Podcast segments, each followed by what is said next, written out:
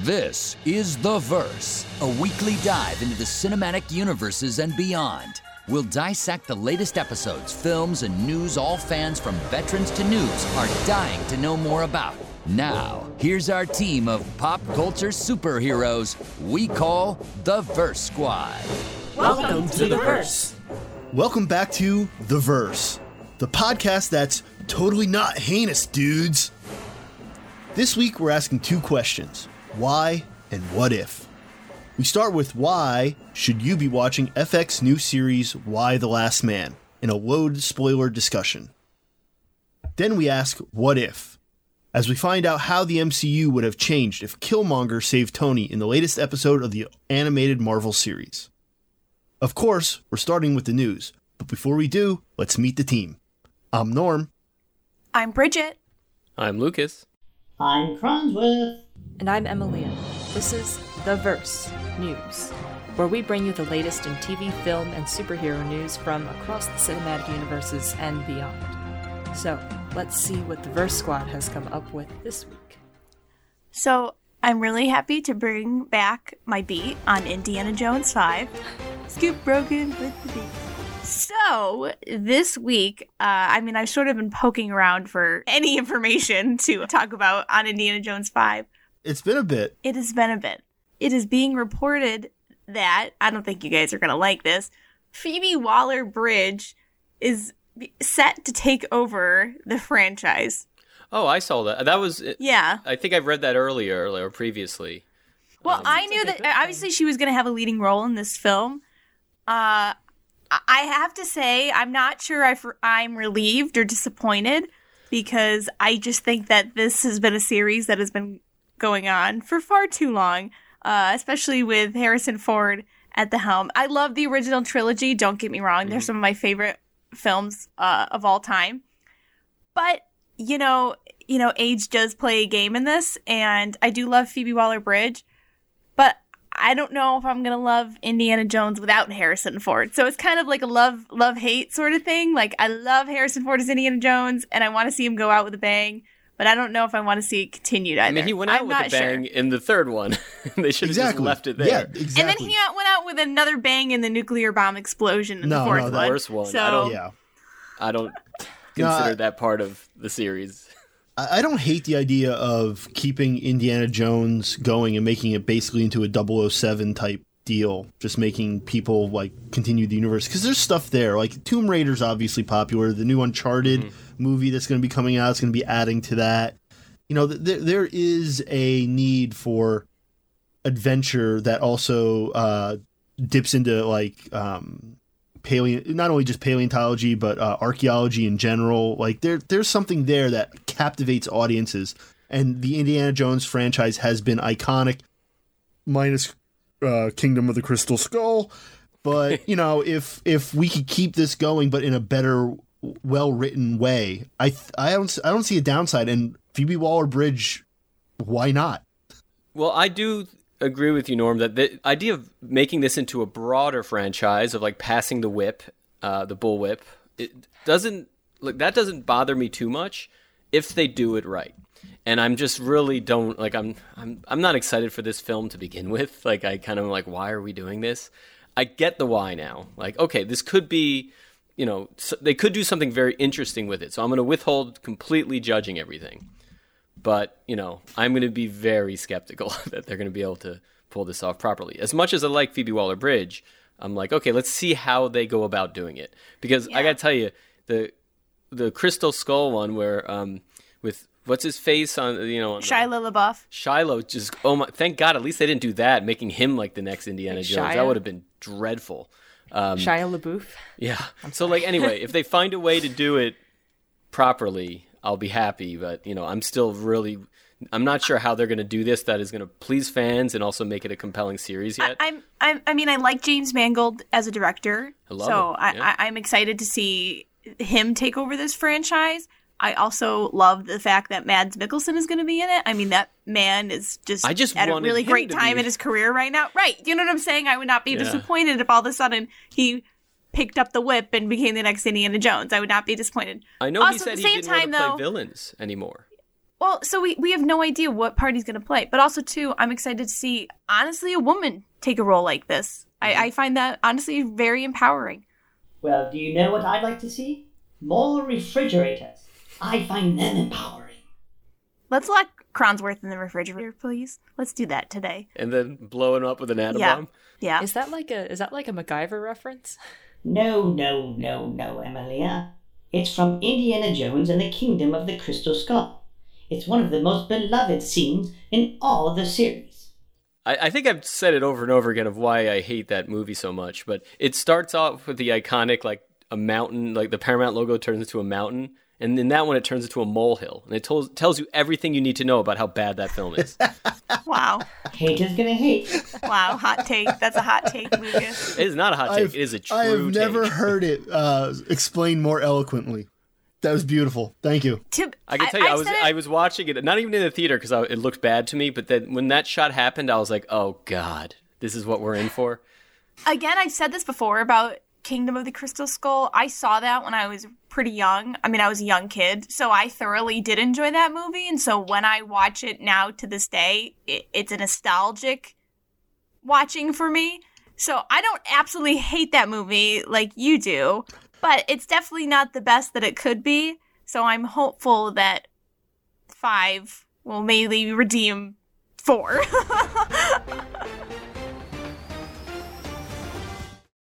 Well, the thing is, like, I like a bad movie. Like, I could really enjoy a good bad movie. So, like, which is my, I'm not gonna say my news, but I wanted to like make sure everybody. Are you a we're Sharknado fan? on, Is that we- what you're about to tell us? You're well, going a to Sharknado confess? fan, of if course. you're about to steal my news, I'll be really no, this isn't. Lucas. I'm not stealing news, but I'm gonna say that I saw *Malignant* last night, James Wan's Oh, new film. The less you know, the better. Going in, I'll just say Is that scary? it is not even the slightest. Is it okay. supposed to be scary? It's yeah. not. It is. I'll say this. It is not his best film, but it's my favorite, and that's all I'll say. and the less you know going in, the better. Just be. Just do. Wow. Set your expectations that it is. n- I expect to see your column in the New York Times this weekend. On- I enjoyed the heck out of this movie last night. I could not stop laughing. All right. It sounds like it's supposed to be scary. Um, but then that kind of dovetails into my news because I'm getting into the Halloween spirit. It's getting close to October, and then I read that Elvira is uh, she has her uh, her let me get this name properly on Shudder. They have like 60 days because who needs 30 days of Halloween? You need 60, which totally fits my lifestyle. Elvira's 40th anniversary, very scary, very special, special. So I saw the uh, the promo for that, and I was like so all in because not only is Elvira like one of you know as a kid I was you know that was my people, the goth people, the uh, cheesy goth people were my favorites, uh, and then you know I watched all her stuff and I love that she had the show, and then now yeah they're doing a 40th anniversary where she's gonna you know do a little hosting gig thing, and then the movies they're gonna have on Shudder like Mistress of the Dark, her movie, House on Haunted Hill, City of the Dead, Messiah of Evil. These are all great classic horror films that everybody should have seen at least once in their lives. Yeah, I absolutely love Elvira. Uh, sh- sh- she celebrated horror while also pointing out the fun aspects of the movies. It it seemed like parody, but like in reality, she's the one who got me to like first start appreciating bad movies on a deeper level. So that's I, what I mean. You really can- love her. Like, there's such a spot for bad movies. That's why I like the whole Indiana Jones thing. Like, maybe I'm being a little too critical. Like, Bridget, you loving Crystal Skull, like, it's fine. Like, I there's so many movies that do okay, not love deserve is a strong word. Love I is a very strong word. I enjoyed it Yes. from a child's perspective, which then translates into adulthood to nostalgia as a child. But this is why anybody. Love is pretty strong. Love is Okay. pretty strong. I would have loved a shorter explanation. You know what? Someone get the chain, put it on the refrigerator, and just blast that thing out the side of the ship. Okay? the patience for KW is just not here today. We're yeah, just- but the it's airlock's just all the way on the today. other side, and I'm not dragging that heavy refrigerator all the way over there. Uh, Norm, you're the only one who can, though. I know you're the only one big enough. Uh, well, that's settled. Let's move on. All right, so I'll just wrap it up by saying that uh, anybody who's judging somebody because they like a film that just because it's not a high quality film is ridiculous. Because we, you know, whatever enjoyment you get out of it for whatever reason, that's a, it's it's a personal, you know, experience. Anyway. And Lucas, where will we be able to see the Elvira content? Oh, that will be on Shudder. So like I don't know if you guys have a, a subscription to Shudder because it's it's only like three dollars a month or four dollars a month. But they have a really good revolving selection. It's it's like a really curated horror uh, you know, site that you can stream on your phone. I don't think it's on TV. All right. Well, I think that actually dovetails quite well into my news, which is also about appreciation for movies that may not have had the most like mainstream success. um, a trailer was released for the upcoming horror film VHS 94. Ooh, yeah, I saw that. And the tag is Five New Tapes, One Nightmare. So this is for the upcoming horror film VHS 94, which is part of the VHS anthology horror film franchise. There's been, I want to say three of them so far. It's like mm-hmm. a trilogy that was kind of I feel like it kind of has a cult following. There's VHS the first one, VHS two, VHS viral, and they all follow like a similar premise where there's like an overarching horror movie that's about like watching these spooky VHS tapes and then you get to see all of the VHS tapes along the way through the movie. Um, and they're all like directed by different people and they're all scary and uh, violent and people die and there's wouldn't be a horror film without people dying, right? Right, exactly. So it's a really um, innovative series, and so many great horror directors have either jumped onto the franchise or have come out of it. So it's like it, it, yeah, there's a huge cult following, but I think it's pretty popular in the horror community. Like it's known as one of the better, you know, anthology franchises. Yeah, so it was created by Bloody Disgusting and VHS 94. I think it's been quite a while since the last one. I think the last one came out in like 2014 or something. So the events of this film are going to be set in 1994. There's going to be five new tapes, and it's going to be disturbing and and gnarly and grisly, I assume. Um, all really great uh, horror movie things. So if anyone's in the mood for a for like an interesting kind of cult following type horror film, check that out. I'm not kidding. Like, look at just the names of the horror directors who not only are on the first one because you're going to recognize a lot, but then the second, the third one. It was almost became like a way to discover new horror talent, as well as some, you know, working horror directors would just hire them on to do, you know, a, a, one of the shorts in it.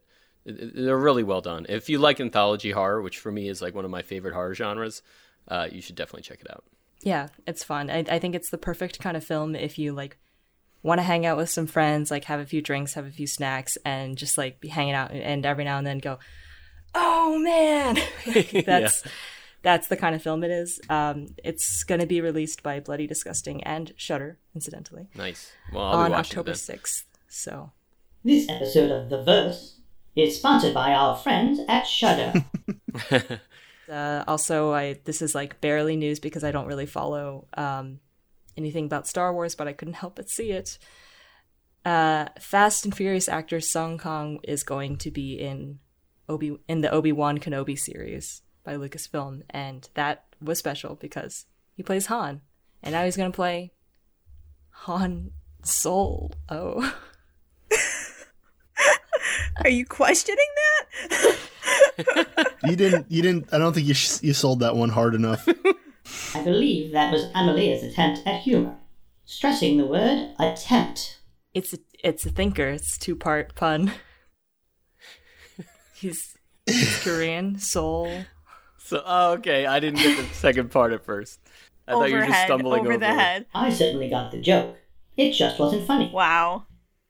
If only Sung Kang would replace Harrison Ford as uh, take two of this pun as on Soul. Oh, wow. Okay. Ha ha ha. That was almost as funny as last time. We can move on.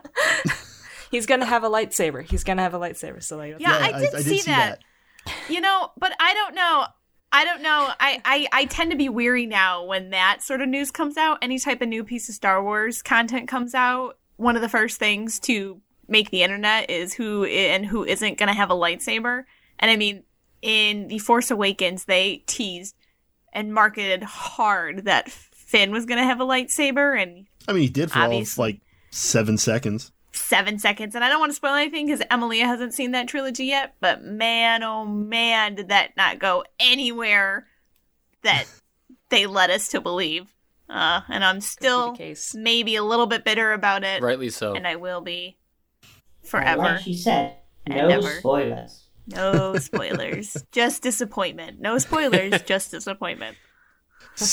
Speaking Yes. of Oh, what's no. usually disappointment, my news has to deal with the DC movie franchise of things, which typically is the opposite of Marvel. A lot more of their content is not as widely acclaimed as uh, Marvel gets. But one thing that DC does do really good is their animated movies. And this week, the trailer dropped for the Injustice tr- um animated movie. Now, anybody who doesn't know or hasn't played any of the video games, hasn't read any of the comic books, it centers around a tragedy that turns Superman evil. And in this, An he gets evil Superman. an evil Superman. And in I- this, I've never heard of such a concept. he takes half the Justice League with him. So basically, it's DC's version of Civil War. It hmm, just okay. there's a clear good side and a clear bad side. Just like in Civil War, yes. Yes, I agree. Cap's side was the good side, and RDJ was the bad side. So you're right. Um, anyways, it's actually a very good book. The uh, the video game series was widely popular using the Mortal Kombat uh, fighting uh, engine. So I'm excited for this because Superman is very boring to me, and anytime you take him out of what he's supposed to be, he becomes a way better character. And in this, Agreed. so good. Listen, I lo- I really like DC because it's not afraid to get dark. Like sincerely, like they've always been a darker version of comics. I thought than Marvel, and I that's why I really liked uh Snyder's cut of the Justice League because I liked the dark turn that they were going down towards the end of the film with where they were taking Superman and everyone, and I want that. Like I want that so bad. I'm manifesting it. I'm manifesting evil Superman. Norm, I, I have a question for Um, you though. Um, so those of us who are not too familiar with the DC animated shows or, or movies that are on, because I know HBO Max has a lot of them, and I put some in my queue to watch. What are your top three recommendations to start with? Uh, Under the Red Hood by far is really really good. Um, the Long Halloween is about to come out, and if it's anything like the comics that it's based off of, it's going to be absolutely terrific. Uh, Justice League Dark was another great one with uh, John Constantine at the helm with Zatanna. Those were really good. There's uh, Flashpoint. They have a Flashpoint animated one, which I wish was like an hour or two longer. That's how good it is. In that case, Noel, I would highly recommend you go to HBO Max and check out their latest offering. They've put together quite a comprehensive collection of the best of Batman, both live action and the animated. with Christian Bale, Michael Keaton, Adam West, and more. You can also find the animated Batman films such as The Killing Joke in Year One, and loads of other DCEU content, all on HBO Max. I I've watched Batman Year One, and it was really great. Like Yeah. the it, it, I never read the comics of that one, and I knew that like a lot of dark the Dark Knight movie, um, uh, that Christopher Nolan did. Uh, what is it? I'm sorry, Batman Begins. I, it felt like Yeah. they were pulling a lot from that, but it's really good actually. That the animated version of that is really great. They and do I started really watching good with their animation. Yeah, the animation looks great, and the voice acting's top. It's like, yeah, they're really well done. I Is wish more Arnold people were aware of it and would watch them. Is Arnold Schwarzenegger Batman on there? Sure, Batman That's and my Robin. favorite. Probably. My favorite. Yes, it's there, and it's still terrible. if that'll get you to watch it. Sure. Popular, unpopular opinion. That's my favorite. I don't want to bat shame you, Bridget, but ugh. Okay. All right, I think that wraps up our news, the verse news. So, why don't we dive into this week's show discussions? This episode is brought to you by the letter Y, as in Y, the last man. So, before we start discussing, why don't we give a quick spoiler free description of the series? I got this. All the men on Earth die except for one. Boom. To the point. You seem to understand quick, but I'm not sure you quite understand spoiler free. Is there more we should know? All everyone with a Y chromosome dies, except for one. every mammal with a Y chromosome die except for Oh. two. Yeah, that's true. What's going on here? More spoilers? Ah, Oh, yeah, wow. okay. Uh, spoiler a lot, Norm. You're in the Well, spoiler actually- storm. Although you do learn that in the pilot. freaking Norm actually Felker. Uh, yeah. Yes, that is true. and Uh, actually, uh, we have to. Wow. the rest of the show is about just trauma um, and about all the cool non Y chromosome bearing characters that are in it. So, So I read the graphic novels. I don't know if I finished them. And this is what's been a fun journey of watching this show is to be like, what do I remember from them? Because they came out over a decade ago. Um, has anybody else? I did read the comics. I thoroughly enjoyed them. I didn't. I, I know I did not finish them, and I kind of wish I did. Well, I, I we can all revisit it afterwards, but um, I'm just you know, I didn't know much about the show itself when it was coming out. Like I just heard little rumblings of it. Then they suddenly just dumped it on us, which is kind of great. Like there was not a lot of promotion for it. I caught a few like advertisements on you know like Reddit scrolling through posts. I'm like, oh my god, the show's coming out. So yeah, I've been you know wanting to watch this for a while uh, when I started hearing it, and I'll say that I feel like not only do they really capture the graphic novels, the things that you know for the casting, uh, for the setting, but um, it's been great. Like I watched the first three, and we're going to be spoiler light, so I'm not going to say much about it. But that you know, if you not only I think the first one's great, the pilot, but if just keep with it because it builds and builds. They're world building, and uh, I'm really liking what they're doing with it so far. I kind of heard that I so I really like the show too. I think it's like I'm a sucker for um, a pilot that is all about world building and just like getting into the interiority of like all of these different characters that we're going to follow for the rest of the series, especially because they're all fascinating in their own way. They're all like these women who find themselves somehow stapled to helpless men who then die.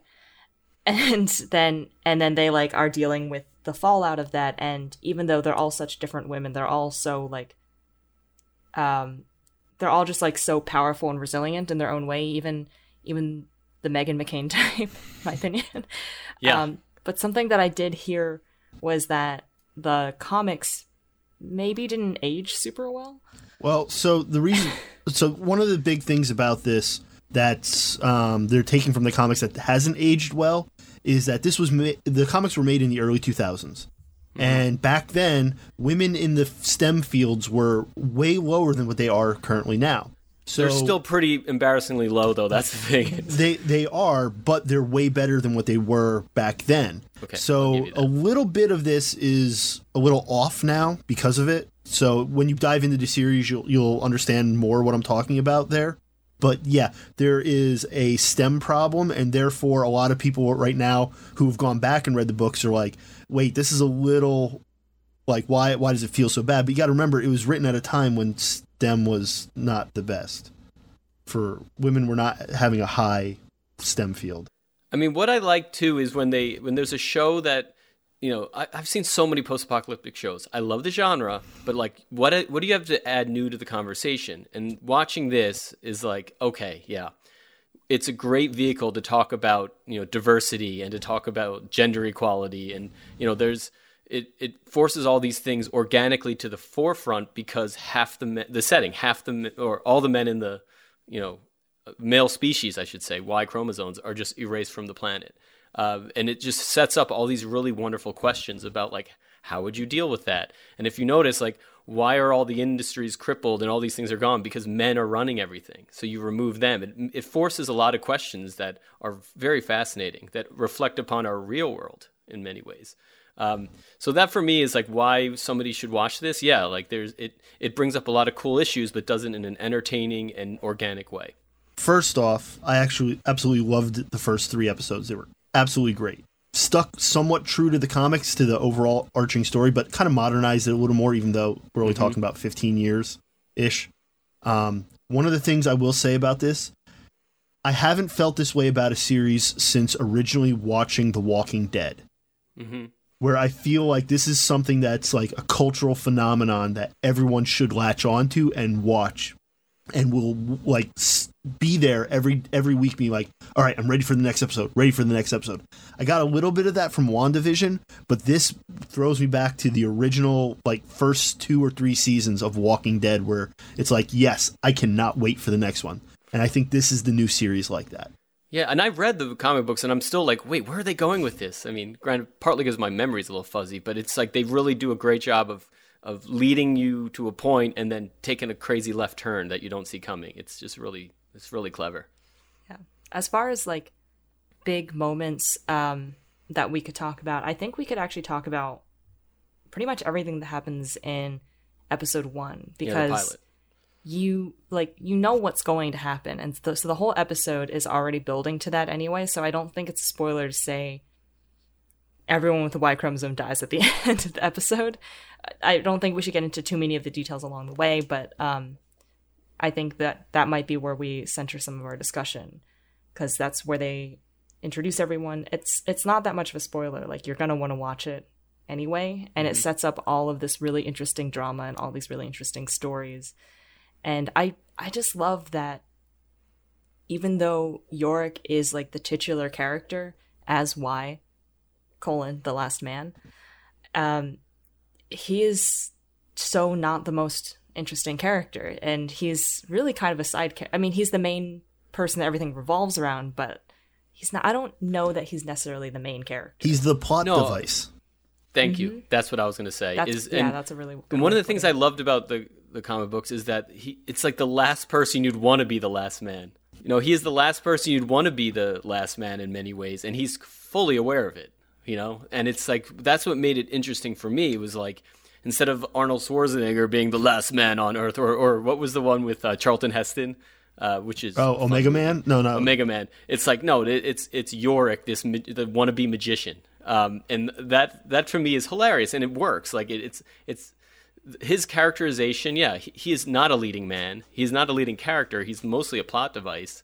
Um, and for like getting Diane Lane as Senator Jennifer Brown, I mean, good casting. Diane Lane's gonna knock it out love every time that she Diane does in this. She is his my mother, fav- by the way. Okay, yeah. Uh, I think she's a very that- do you underrated learn that in the first episode? You Yes. do. You learn that in the first episode. And Ashley Romans as Agent 355, who was my favorite character in the entire comic Oh, book series. I mean, she's good. Like they got a Yes. good actor to Yes, they play did. uh, Ashley Roman. or I'm Ashley such a fan of how competent she is. Yeah, and it's like she you you in so many ways she's a complete mystery through so much of it where you're like what is her motivations? Who is she? What's going on? And it's kind of like a tropey character that but it's done right in the comic books and man are they so far pulling it off in this series. I'm a big fan of Olivia Thirlby, who plays is it Hero? Is Hero, her yeah. yeah, yeah. I, Yeah. I really I really like her. She was starred in Juno, um, with Ellen Page back in the day, Mm-hmm. and I, that's like one of my all time favorite movies. Um, and I loved her in that, but I really haven't seen her in much since that. I mean, that's like over ten years ago now. So all of a sudden she popped in in the pilot. I was like, oh my gosh, like I know who that is. And I like that. And I absolutely adore Diane Lane. I think she's one of the most underrated actresses out there. Uh, I've almost everything she's been in, I think I've genuinely enjoyed. So I was really happy to see her in a series. So I just get vibes of Battlestar Galactica if you ever saw that one, the remake, um, because it's the idea of like this this woman who is not expecting to be in charge of everything is thrown into the position and just has to like step up to the challenge, uh, which I love. Like, and the fact that they got Diane Lane to play that character is just spot on. And Um, she, even though she's like not prepared for it, she really is so. She's a natural born leader, and I Who would never it- have gotten the chance, except that everybody died. exactly in our in Wah, our typical wah, society wah. would never have Yep. gotten there, and she's so like I can tell that she's gonna get a lot of flack throughout the series for whatever like hard decision she's gonna have to make. But I think the entire time I'm still gonna be over here standing her because I'm just like. She's capable of making those decisions. That's not everyone. That's not most people. That's certainly not her son. Um, and I was like, I was like really dunking on Yorick in my notes this entire time because I know that like you could be like, whoa, it's kind of endearing because he's motivated by this like because he wants to his overarching story, which is a lot less dramatic than everyone else's, is that um, he's searching for his maybe girlfriend. Uh, It's a slash big fiance. question maybe fiance we don't know Definitely not fiance, but maybe girlfriend. Uh, fiance in his head, and um, then when this event happens, he gets gets played instead of like turning introspective, which is maybe like what a what a more resilient person might do. He takes it as a sign that like they're star-crossed lovers of some kind and he can now make it his personal mission to find this woman who i don't know if i were her i probably wouldn't really want to be found by him um No, so you're exactly right. So this character drove me crazy in the comic books. I was like, like you have a responsibility to the world, but that's why he's a great plot device. Is like Yeah. he's the last person you'd want to be the last man. And there's something that is inherently enjoyable to watch that happen, where it's like the most unheroic, kind of in a way selfish. Like that's a comp- that reason. You know, I don't want Oh, to get too into the spoilers, but like there's a reason why he's not a fiance. And there's, you know, and it's like he didn't learn the lesson, and now That he's like doubling down. But the that- whole it- intro with him and beth Yeah. drove me nuts i was like this is i was like this guy You're like, I know this guy. i was like I know dated this guy this, this guy's bad news My only, my only like problem with the the show really is the idea where I'm like, is, are do razors exist? Because that guy is so androgynous anyway, and they show that there's a lot of transgender people, which I like. I don't remember that from the comics. Um, That you know that transgender people are still, you know, they don't have the Y chromosome, but they identify as male, and like so, you know, it's rough. It's even rougher for them again. Like throw some more you know uh, garbage on top of oppressed people but um but i like that they actually showed their perspectives in this um but i'm like he could just shave and, and wear a dress and he could definitely pass as a woman like that would be my strategy if i was him is like blend in and at no Time point cross-dress. "Why are and this is why Lucas would survive beard?" the zombie apocalypse because that's how I'll your mind works. Yeah, yeah. Oh, I'm always going for the survival tactic, but I'm like Yorick. You, I just want you just want to strangle this guy. So but we have honestly, to add cr- we have to add cross dressing to the zombie apocalypse survival kit. Well, Tom. Holland I left don't that think it, out I don't in think the it works that way. Marvel You don't want to, you don't want to wear If long flowing dresses in the uh, the zombie apocalypse. you'll have more movement you a lot of scarves. yeah, and you have a lot of places where things can get caught on corners, and I believe the pantsuit is the way to go. i also don't think zombies are going to be tricked uh yeah, by cross dressing. No, you gotta dress as a zombie that's the trick that's the No, trick. Like, you at any you point, have to sing Hotel shave his face? California. Everyone knows that's how you distract No, your you, enemy. you got to make as little noise as possible. We're getting way off topic here. what can we expect those of you who have seen the comics what do you think we can expect Uh, so what's interesting too in this is that the, who are the villains in this thing? Like, is there a villain? I mean, Amber society, Tamblyn. society, is society, the way that we've been programmed yeah, is the villain. and uh, I love Amber Tamblyn in this, where she plays. uh, Was it the Mc- the Cindy a Meghan McCain character? type. Uh, Me- Meghan McCain is their name, like that. Which I, you know, I really like her characterization in this. You can tell it's being a little bit like making presenting her in a negative light. But I'm gonna put put enough faith in the show that they'll like round the characters out and actually give them humanity. I, I she have to has- laugh though because like her, it was very odd to see her in this film because like as a young woman growing up, all I identify with her is in the Sisterhood of the Traveling Pants, hmm and so I'm like, oh, like that was such a cute movie, and then I'm watching this and I'm like, oof. well, in this, they they, What a they turn. do play her. They do round her character out a bit in the in some of the second and third episodes because you Yeah. you realize that she's not just um she she's slowly dissolving a little bit of the political mouthpiece that that she had in the first episode and you see that there's a little bit of motivation behind what she's thinking and it's it's basically all about survival and it's just the two ways of seeing survival the now and present and the future I would actually argue it's it's more of a classic conservative liberal divide. And I don't want to get too political here. but I think if if you watch the show it'll make more sense. I don't want to get too into it here, but like there was a moment that I think was so um was so like indicative of that where it was like I like we're talking about the people who who have the power who have the resources to go and like send people out looking for the people that they care about. Everyone's lost someone. Um everyone's looking for someone. Um and then the people who have the resources it was like oh well i sent out one person because i that's more than my fair share of resources. That is a very like and i'm not saying this to be political. This is like actually like a social psychology that is something that makes up liberal values and then something that makes up conservative values is like i would have sent the whole army looking for that one person because i care about like my Yeah, I- my I, might emotions be- trump give more about like reason, my yeah. I might give more to my family and friends and less to humanity as a whole, whereas liberal value is the opposite. Yeah, the tribal, the tribal instinct instead of the greater good for humanity. Right. And we're not going to talk about what's right or wrong. no, I mean in a We'll way, leave that for you all to decide. No, but they they they don't say whether it was right or wrong in the show. I do like that they did present that, you know, that case being like Uh, open. I, I would have done this, and they didn't. They didn't say like this person's a jerk for saying it. They just kind of let it lay there. Yeah. And you have to admit, you, you the response that that you see the emotional weight that does leave on a person to be like, Mm-hmm. am I a jerk for not sending? But you know, leadership. uh, Oftentimes, to be a good leader, you got to do what's right, not what's you know Well, what's, what uh, feels good. Yeah.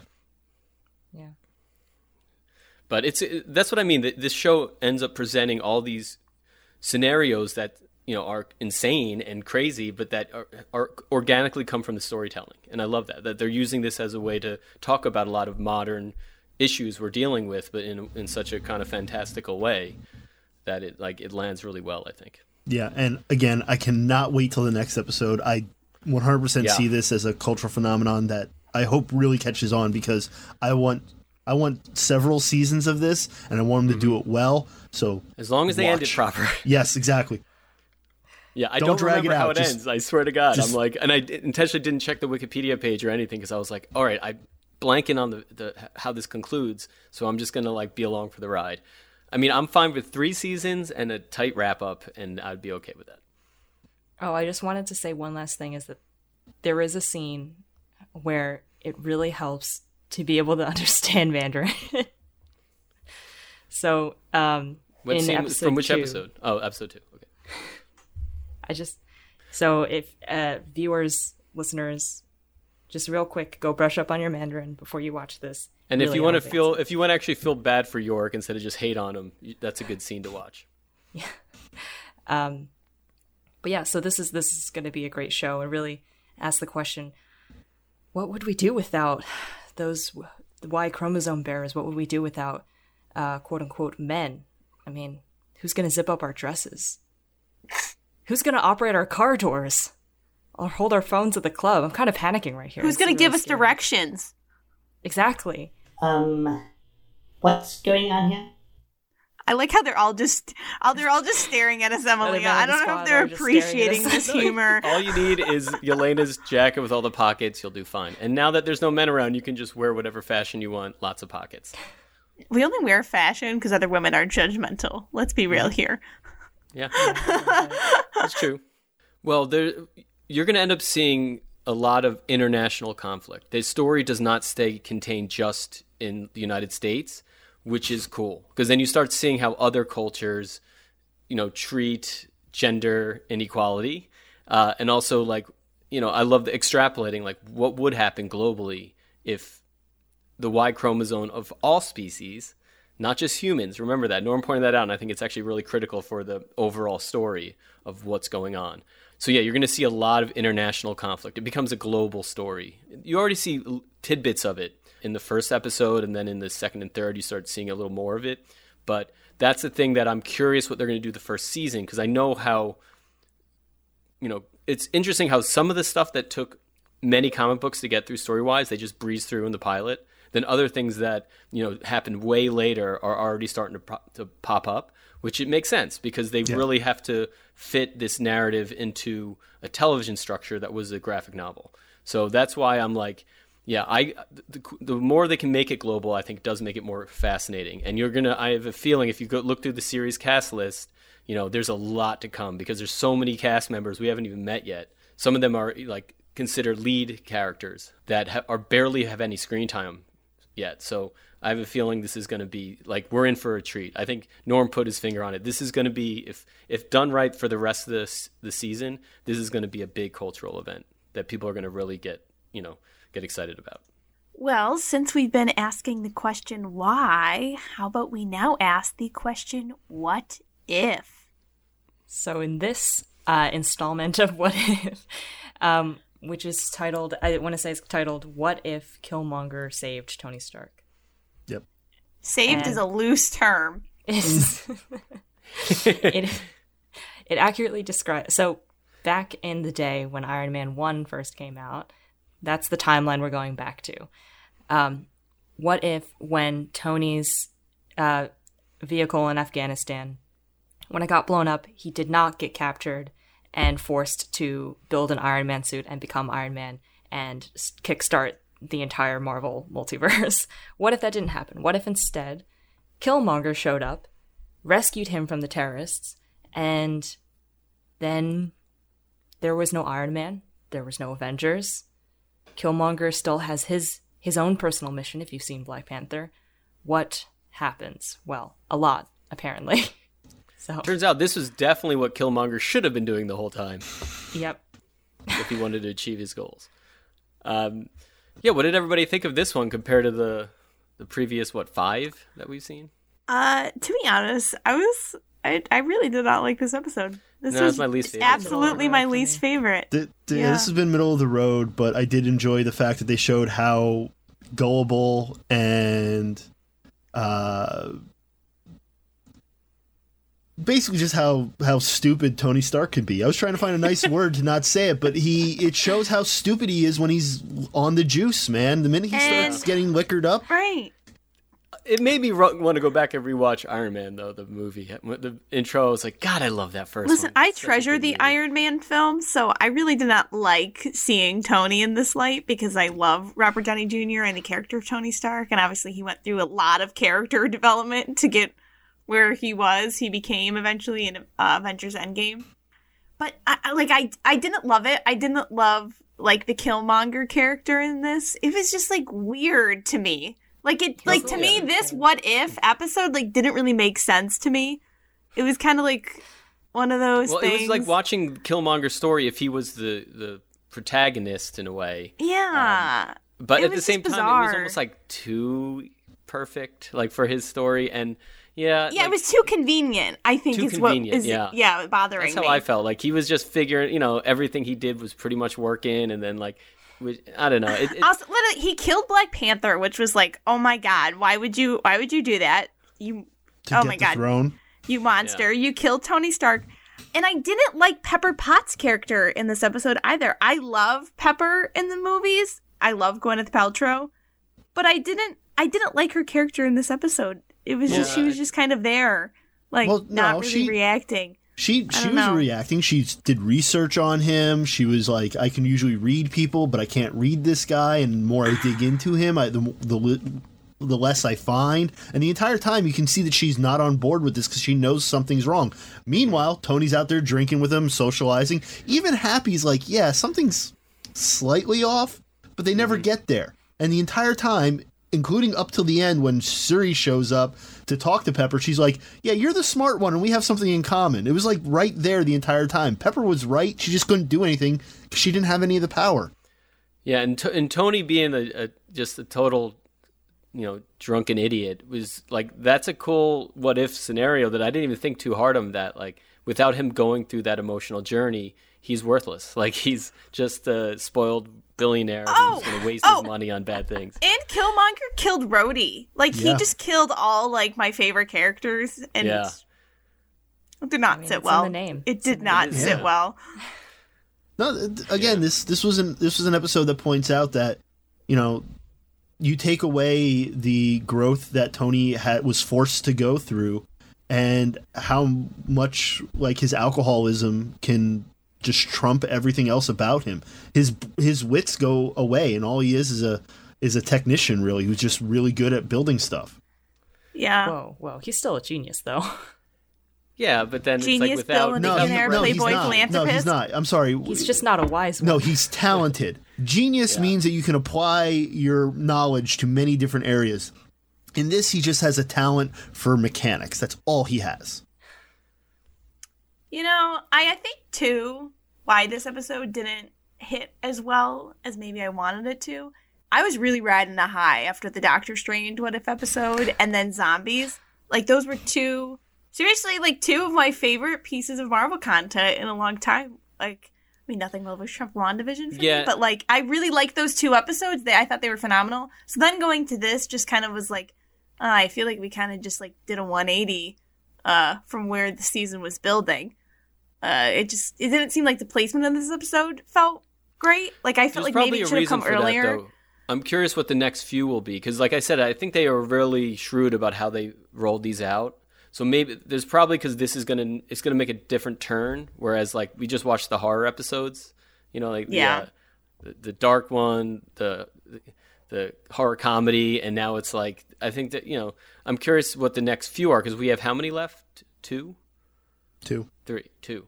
So now I'm curious what the last couple are going to be. Do we have any uh, intel or ideas of where they're going next? I- I think one is what if uh, Ultron got the Vision body, the vibranium body? I think that's one of them.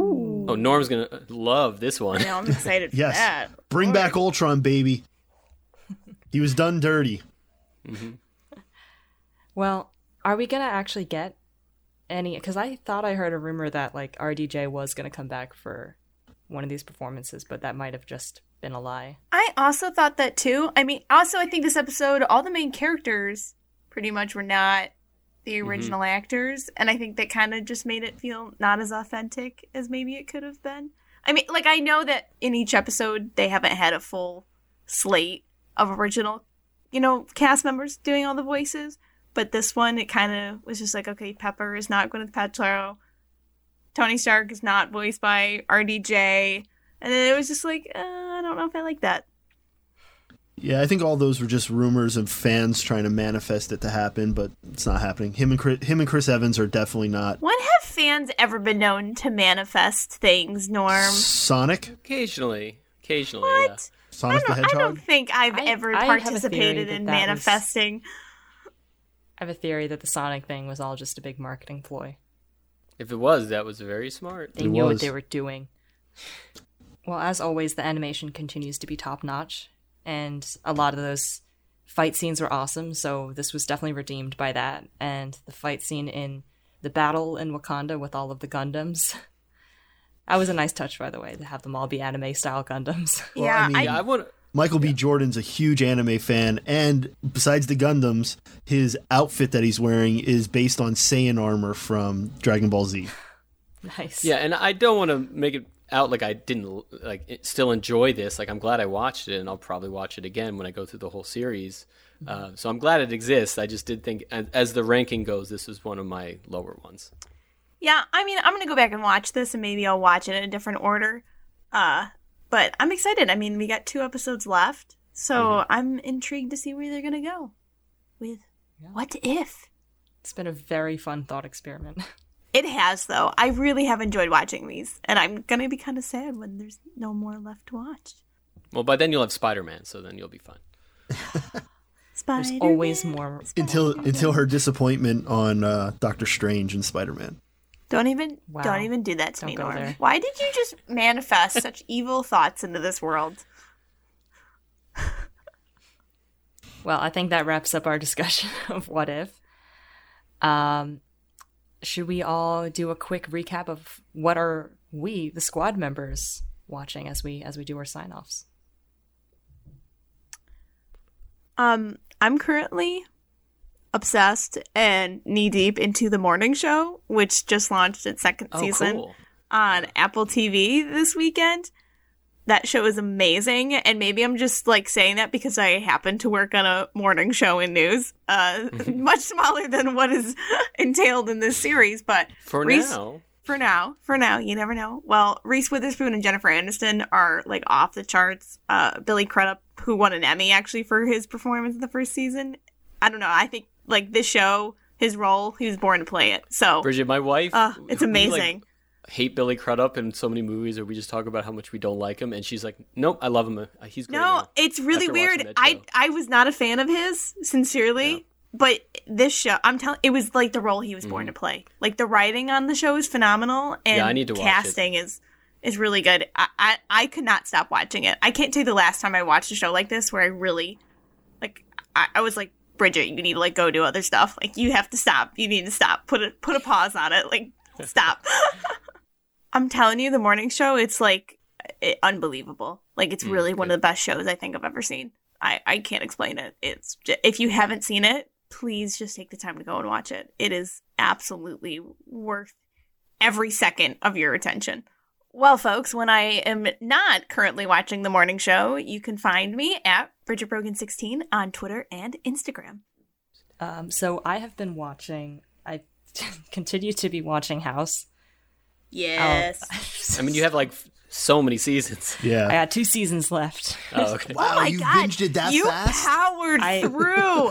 oh my god. I am proud of you right now. That is that is an undertaking. That's some That's top you were up till tier five in the binge worthy level. You're wow. yeah, this is what I've been doing all night. Guys.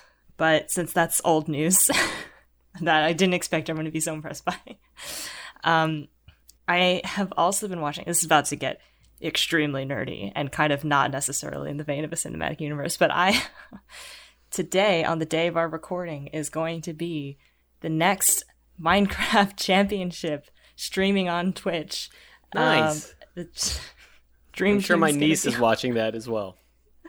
I'm gonna be watching it with all the other 14 year olds.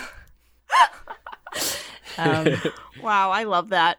I love look, that. I get hyped for these. Dude, that's awesome. Whatever. it's like No I don't judgments really watch sports, but I do watch the Minecraft Championship, and I I, was do trying to kind of explain get to it. people though, uh, you know, esports are sports, and like you, you can imagine a hundred years ago playing basketball in your front yard, whatever. The the parents being like, "Why'd you get a job instead of playing a game?" It's like, yeah, but now you get multi-million dollar sponsorship deals. Esports already have that. Like we've already crossed that line where it's like. It, just because you're passionate about it and you love it, like that's cool and all, but there's an entire industry that's going to pay you to be a professional. Like that's we're already there with esports, so nobody should feel any oh, shame. listen, my my in, uh, college playing. gives full rides for esports. Yeah. We have an esports lab. We just we have to. It's it's just old. It's just the boomers who are messing it all up, trying to shame people The for boomers. playing video games. So check it out if that's something that you might be interested in. Drop some pogs in the chat, and you can follow me on Twitter at EmiliaU. And you can follow me on Twitter at random underscore white guy. And please hit me up if you want to talk about Titans season three, because the first half of this has been great. I've been really enjoying it. I want to try and press everyone here to watch it, but I won't press too hard. I think it's been one of the better DC series that, um, the live action series that they've been releasing. And uh, this season deals with one of my favorite storylines with the Red Hood. So that only adds to it. All right. Well, you can follow me uh, at Luconian Logic on Instagram and on Twitter. I've been, you know, I'm a couple behind on Ted Lasso, but I've been going strong. I thought it was hilarious that it was getting a little bit of hate, not hate, but like what always happens, the backlash uh, for the first part of the season. And I was like, it's like it's only been a few episodes. Like, can you just give them time to like, fig- you know, they obviously know where they're going with this story. We don't, and I'm so glad that you know, first of all, that I was I'm sticking with it because I love that show. Um, and I, you know, they had to say something different this season, right? It's a new season. You have to have something different to say and a different approach. And I'm loving so far this season. I'm really enjoying it. Um, and also, what I'm doing is it, it's been over a year, but I'd never watched the series Voyager when it first aired, the Star Trek series. So I started from the first episode and I've been watching it all the way through. And I only have the finale left. But at the end of this month, they're all leaving Netflix. Um, they're going to be a Voyager, uh, Enterprise, which I also haven't done a whole watch through that I was going to do. I think they're all going over to Paramount Plus, which is fine. I think I do have an account for that. But um, but I'm just so excited that it's taken me over a year. I'm finally finishing it, and I have like two weeks to watch one finale episode. I got to find the perfect time to sit down and do it and give it some attention. Uh, but it's been really fun rewatching Voyager, or I should say, doing a first watch through. Um, so yeah, that's it. That's what I'm watching. Thank you, Lucas. And you can follow me, Kronsworth, on Twitter at Kronsworth. That's Kronsworth with a K. Thanks to a tablet I found in my room, I mean closet, I'm currently watching season 2 of Jessica Jones, the Netflix Marvel series. It's quite wonderful. I really recommend it. Krysten Ritter plays Jessica Jones in a very dark and gritty series. The Verse Squad should do something useful and actually go back and revisit some of the Marvel series on Netflix. They really aren't talked about enough. I'm particularly fond of the Daredevil series. It's quite good, and D'Onofrio is amazing as Kingpin. Yes, the Daredevil series was absolutely fantastic. I can't believe I'm agreeing with K Dubs on anything. But yeah, Daredevil was great. I actually thought uh, This hurts me more than you. I actually think most of the Netflix Marvel shows were absolutely fantastic. The only one Mhm. that I had an issue with, really, besides the Defenders, was was Iron Fist. Iron uh, I was Fist. told the second season was way better than the first one. Still holding out on seeing it, but I probably should. I- I'll go back and rewatch all of those. I will even force myself to watch Iron Fist, um, and then but then I'll complain about it on this podcast. Uh, but I also just realized that I must have left my tablet somewhere. So thank you, Kronsworth. I will gladly take that back from you. No, no, please. It's all I have. Just shut the door. Shut the door, someone. Finally, there's our producer, Stephen Prusakowski, who was last seen uh, carrying around a metric crap ton of salt and throwing it around everywhere and everyone. So he can be found on Twitter and Letterboxd as at FilmSnork. Why so salty? Need I think some I pepper hear with our that music. salt. Salt and pepper. Not funny. Okay, and Not there's our funny. And there's our music. Thanks for listening, and be sure to send in those questions and comments. And we'll see you next time in The Verse. The Verse is presented by ScreenRadar.com and produced by Stephen Pruzakowski. What did everybody choose as their uh, team to go back in time with for the? Um, to be honest with you, mine came out like pretty quickly. Like I knew like immediately. Um, Death, Abraham Lincoln, Ooh, that's like Louis little on the nose. Armstrong, and Mozart. Uh, I really wanted a good musical mixture because I mean, going back in time, I mean, I wanted some good tunes. You know, So And why so Abraham Lincoln? to be honest with you, Is he the leading man? Uh, Uh, I like guys with height. Um, and I I felt that he might uh, we might like look a tad scary with Death and Abe Lincoln standing next to each other. Like it's a very ominous team. It's like I'm walking just so the streets confused over what band day. I'm going to see right now. Um, Is it a metal feel like- band? Is it like a I don't know. I feel like Death could be a really good drummer, and Bass I and I player. feel bass like player from the oh, a movie? bass player. Oh, right, right, right, bass player. And I I feel like Abe could potentially be a really good singer. I He- mean, that's his- based on no historical high-pitched facts. Voice, if you saw the portrayal of him by uh, Daniel Day Lewis, Yeah, maybe that's be a good I'm- like I- Billy Corgan or I- something. Yeah, I think he could, he could pull it out. That'll So, go uh, really well yeah. with Death playing bass. Yeah. Yeah, so that's my uh that's what I would do back in time. That's my team. And I had a dollar left to spare Yeah, by the same way. here, so, but uh, I didn't need it. Oh, well then what's your team then, All right, Lucas? I had Death, of course, uh, Napoleon, Obviously. Genghis Khan, and Station. Because while y'all are playing music, we're conquering the world. I was just gonna say you went for I went for World world, domination. World domination. Heck yeah! If you get, if I had Wow. a chance, wow. you know, to get you picked like the worst people Khan in history. Sounds splendid. worst, wait, yeah. And then also the station, who's going to build us crazy weapons and things. Yeah, we're conquering the world. Thank you. Thank you, thank you Just very much. reminder, this is not the Avengers draft. It's the Party on the Weekend draft. No, no. While you guys are partying, we're conquering the world. I kind of like it. We should talk. I know. I like that you had like the best team to go on a bar crawl with last week, and now this week you're like, no, Mm-hmm. I lulled we're you not all messing into around uh, anymore. dropping your guards, and now we're conquering. So Well, All right. and you can play the soundtrack for us while we're taking over the world. Okay, I'll take that bet. Truth. Okay. So I also have Death in mind because he's just a very fun. Character. He's character. the best character, Yes, let's be by real. by far. Death is the best character in those Um, And then I I bring in Socrates and Billy the Kid, so crazy. Station, and Joan of Arc. And I brought in Socrates and uh, Billy Billy the Kid because they are like the R two D two and uh, and C three PO of the Bill and Ted yeah. universe, and they're just very fun to be around. Uh, I I think those two are hilarious. Station, how can't you want like you know an alien from Mars that's going to build you stuff and whatnot? And then of course you you know I'm not sure if I want that big, giant, hairy butt next to me at all times in a phone booth. I get enough of that here on the verse. uh, you know they can split into the two, and, and then you have two like you know mini stations walking around. It's great. Perfect. Two hairy butts. I think I just think that would be a very fun uh, crew to just go and do stuff with, and then and then Joan, you know, she can be the the fake damsel in distress. We can We can play get help, and then she can just be the the, the strong arm there. Valid. How about you, Emilia? So I have not, I've not seen these movies. So What? Does not compute. Wow. Do not compute. Do not compute. Oh my God, she broke Kronsworth. We're free.